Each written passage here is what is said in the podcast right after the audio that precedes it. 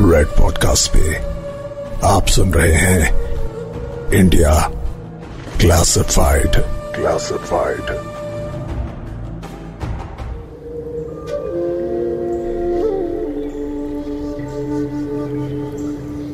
बर्फ़ से ढके सफ़ेद पहाड़, चिनार के ऊँचे ऊँचे पेड़, सेब के बड़े बड़े बाग, नीले शांति की शांत झीलें पुरातन इतिहास की कहानी कहते मंदिर और आर्यन से लेकर अफगानी और मुगल सेनाओं के हमले की अनगिनत कहानियाँ।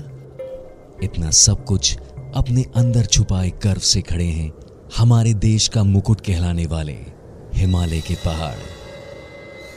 दुनिया के सबसे ऊँचे पहाड़, एवरेस्ट और कंचनजंगा भी हिमालय की इस पर्वत श्रृंखला का हिस्सा है। ऐसा कहा जाता है कि जैसे जैसे पहाड़ पुराने होते जाते हैं, वैसे वैसे उनकी ऊंचाई घटने लगती है। ऐसा मिट्टी के खिसकने और हवा चलने पर पहाड़ के कटने के कारण होता है। और अगर इस लॉजिक से देखा जाए तो भले ही हिमालय पर्वत श्रृंखला छह करोड़ साल पुरानी है, लेकिन फिर भी दुनिया के दूसरे पहाड़ों से नई और सबसे यंग है। हमारे बुज़ुर्ग हमसे हमेशा कहते रहते हैं कि उन्होंने हमसे ज़्यादा सावन देखे हैं। इसलिए हमें उनकी बात माननी चाहिए। लेकिन इन यंग पहाड़ों ने कम उम्र में ही इतना सब कुछ देख लिया है। सोचिए ना, आज की तारीख में दुनिया के हर कोने से माउंटेनियर्स आते हैं, इन पहाड़ों को जीतने। लेकिन बहुत ही कम है, जो शिखर पर पहुंचकर इतिहास में अपना नाम दर्ज करवाते हैं। अगर इन पहाड़ों के छह करोड़ सालों के इतिहास को मानव जाति के आठ हज़ार साल पुराने इतिहास से जोड़कर देखें तो सोचिए हज़ारों सालों में कितने लोगों ने कोशिश की होगी इन पहाड़ों को पार करके भारत आने की। लेकिन हमने कहानियाँ तो सिर्फ़ उनकी सुनी है, जो हिमालय को पार करने में कामयाब हुए। फिर उन कहानियों का क्या? जो यहाँ की बर्फ़ में आज तक दबी हुई हैं, या दफन हो चुकी हैं। ऐसी ही एक कहानी छुपी है सी लेवल से पाँच हज़ार मीटर की ऊंचाई पर हिमालय की पहाड़ियों में स्थित रूपकुंड झील में। मैं हूँ सुदर्शन और रूपकुंड झील की मिस्ट्री पर बेस्ड है इंडिया क्लासिफाइड का ये एपिसोड रूपकुंड। इस वर्ड का एग्जैक्ट मीनिंग देखें तो रूप का मतलब है ब्यूटी और कुंड का मतलब है पॉन्ड यानी रूपकुंड का मतलब हुआ द पॉन्ड ऑफ़ ब्यूटी पुराणों की माने तो ये कुंड भगवान शिव ने अपनी पत्नी माता पार्वती के लिए बनाया था।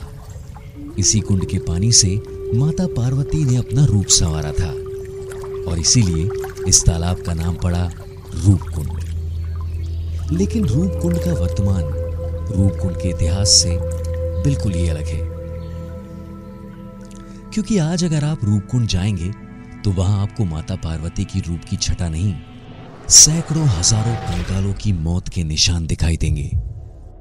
ये ये कंकाल कहाँ से आए? इतने सारे कंकाल एक साथ होने का मतलब क्या है? क्या यहाँ कोई बहुत बड़ा हादसा हुआ था? या फिर इन सब कंकालों की मौत किसी बहुत बड़ी लड़ाई में हुई थी?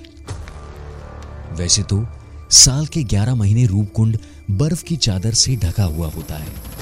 लेकिन एक महीने के लिए जब ये बर्फ़ पिघलती है, तब रूपकुंड के मानव कंकाल दिखाई पड़ते हैं।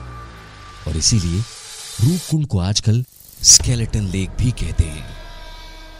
कंकालों के इस तालाब को पहली बार 1942 में एक पार्क रेंजर ने देखा था। उसके बाद कई रिसर्च इंस्टीट्यूट्स और एजुकेशनल चैनल्स ने रूपकुंड पर बहुत रिसर्च और डॉक्यूमेंट्रीज बनाई। न जाने कितने सालों से भारत और विदेश के कई एक्सपर्ट्स इन कंकालों की मौजूदगी का कारण ढूँढने की कोशिश कर रहे हैं। कंकालों के इस तालाब को पहली बार 1942 में एक पार्क रेंजर ने देखा था।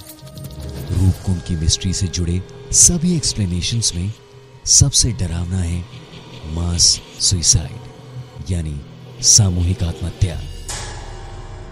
आपने रानी पद्मावती के जौहर के बारे में तो सुना ही होगा कि कैसे उन्होंने अलाउद्दीन खिलजी से बचने के लिए सैकड़ों महिलाओं के साथ अपने आप को आग के हवाले कर दिया था। उनके हिसाब से पराए मर्द की कैद में जाने से तो मर जाना बेहतर था। इसीलिए उन्होंने खुद को सती कर लिया था। कुछ लोगों का कहना है कि रूपकुंड में भी इसी तरह की मास सुसाइड हुई थी और एक साथ आत्महत्या करने वाले इन सब लोगों के कंकाल ही आज रूपकुंड में दिखाई देते हैं। बर्फ़ के कवर ने इन कंकालों को काफ़ी हद सेफ़ रखा हुआ है। और इन कंकालों को देखने पर कई बातें पता चलती है। जिनमें से एक है, इन कंकालों की फैली हुई पसलियाँ। ऐसी पसलियाँ सिर्फ़ उन लोगों के मृत शरीर में पाई जाती है, जिनकी मौत पानी में डूबने से हुई होती है।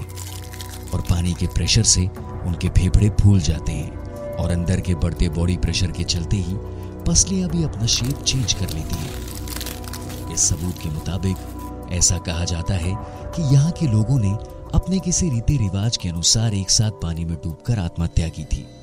लेकिन ऐसे कई दूसरे सबूत हैं, जो आत्महत्या के अलावा कई दूसरी पॉसिबिलिटीज की तरफ़ इशारा करते हैं। जैसे इन कंकालों के स्कल यानी खोपड़ी की हड्डी पर किसी भारी चीज़ के गिरने से बने निशान किसी स्नो स्टॉर्म में फंसे लोगों की कहानी बयान करते हैं। यानी ये लोग यहाँ से गुजरते वक्त एक स्नो स्टॉर्म की चपेट में आ गए। और जब इन्हें बचने का कोई रास्ता नहीं मिला होगा तो पहाड़ के ऊपर से आती बर्फ़ और बरसते पत्थरों ने इन लोगों की जान ले ली होगी। इन पत्थरों से कई लोगों के सर पर चोट आई होगी। जिसके निशान इन कंकालों की स्कल बोन में साफ़ दिखाई देते हैं। इस थ्योरी में मानने वाले लोग साफ़ तौर पर यह कहते हैं कि खोपड़ी पर बने एक घाव किसी औज़ार या हथियार के नहीं हो सकते, क्योंकि हथियार जनरली नुकीले होते हैं और वो हड्डियों पर इतने बड़े निशान नहीं बना सकते। लेकिन ऐसी मिस्ट्रीज से जुड़ी हर थ्योरी के विरोध में एक दूसरी स्टोरी ज़रूर होती है। कुछ लोगों ने यह भी साबित कर दिया है कि भले ही खोपड़ी पर ना हो, इन लोगों के शरीर पर हथियार के निशान ज़रूर हैं। उन्होंने इन कंगालों के हाथ और पाँव की हड्डी की तरफ़ इशारा करते हुए कहा है कि इन लोगों की मौत किसी नुकीले हथियार से जूझते हुए हुई है। और अगर हथियारों से इतने सारे लोगों की मौत हुई है तो पुरातन जमाने के हिसाब से यहाँ कोई बहुत बड़ी लड़ाई हुई होगी। रिसर्च की कमी से पहले कहा जाता रहा है कि कंकाल सन 1841 के जब जनरल जोरावर सिंह की सेना यहाँ से गुजर रही थी तो दुश्मनों ने उन पर आक्रमण कर दिया। और जोरावर सिंह की सेना के कंकाल आज रूपकुंड में मौजूद है। लेकिन जब रिसर्च को आगे बढ़ाया गया तो पता चला कि ये कंकाल पंद्रहवीं या सोलहवीं शताब्दी के हैं। यानी जोरावर सिंह की सेना का इन कंकालों से कोई संबंध नहीं है।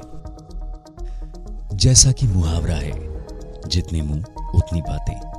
वैसे ही रूपकंठ के बारे में इन दो प्रमुख थ्योरीज के अलावा भी कई थ्योरीज फ़ेमस हैं। उनमें से एक है कि ये कंकाल साढ़े आठ सौ से नौ सौ एडी तक पुराने हैं। इस थ्योरी के मुताबिक, तब भी यहाँ एक प्रसिद्ध मंदिर था, और उस मंदिर के दर्शन करने आए लोग एक स्नो स्टॉर्म की चपेट में आए। और बर्फ़ के नीचे दब गए। इसके अलावा, एक थ्योरी यह है कि कन्नौज के राजा जसधवल अपने होने वाले बच्चे के स्वास्थ्य की कामना करने के लिए अपनी पत्नी के साथ यहाँ आए थे और तभी यहाँ के पहाड़ों में लैंडस्लाइड हुआ। इस लैंडस्लाइड में राजा, उनकी पत्नी, उनके साथ आए सारे सेवक सैनिक मारे गए। लेकिन ये सारी कहानियाँ किसी भी तरह से साबित नहीं हो पाई हैं। और अगर साबित करने की बात करें तो बिना डीएनए स्टडी के किसी भी हिस्टोरिकल मिस्ट्री को सॉल्व करना नामुमकिन सा लगता है। इसीलिए वैज्ञानिकों ने यहाँ के कंकालों का डीएनए टेस्ट भी किया था। इन टेस्ट से यह पता चला कि यहाँ मौजूद कंकालों का DNA I one six nine four one और I six nine four three category का है। डीएनए की इन दोनों क्लासेस को सातवीं से दसवीं सेंचुरी के बीच के लोगों का माना जाता है। यानी यहाँ मौजूद कंकाल सातवीं से दसवीं शताब्दी के बीच ज़िंदा रहे होंगे। अब तक हमारे साइंटिस्ट को रूपकुंड के आसपास इतनी पुरानी सभ्यता के कोई सबूत नहीं मिले हैं, जिससे साफ़ होता है कि ये लोग ट्रैवल करते हुए यहाँ आए थे। एक और दिलचस्प बात यह है कि इन कंकालों का डीएनए यहाँ की किसी पुरानी सभ्यता से भी मेल नहीं खाता, पर कोंकण में रहने वाले चितपावन कोंकणस्थ ब्राह्मणों के डीएनए पैटर्न के काफ़ी करीब है। इनके अलावा, देश के अलग अलग कोनों की सभ्यताओं से मिलते जुलते डीएनए भी यहाँ पाए गए हैं, जिनका मतलब ये है कि यहाँ मौजूद मंदिर में देश के कोने कोने से श्रद्धालु दर्शन करने आते थे। इतनी सारी थ्योरीज और इतने सारे एक्सप्लेनेशंस लेकिन ये बुद्धि आज तक सुलझी नहीं है।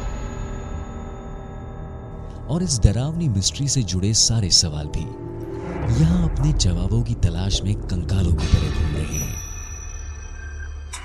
आज के लिए इतना ही keep listening to India classified on red podcast मेरा नाम है Sudarshan You were listening to Red Podcast India Classified.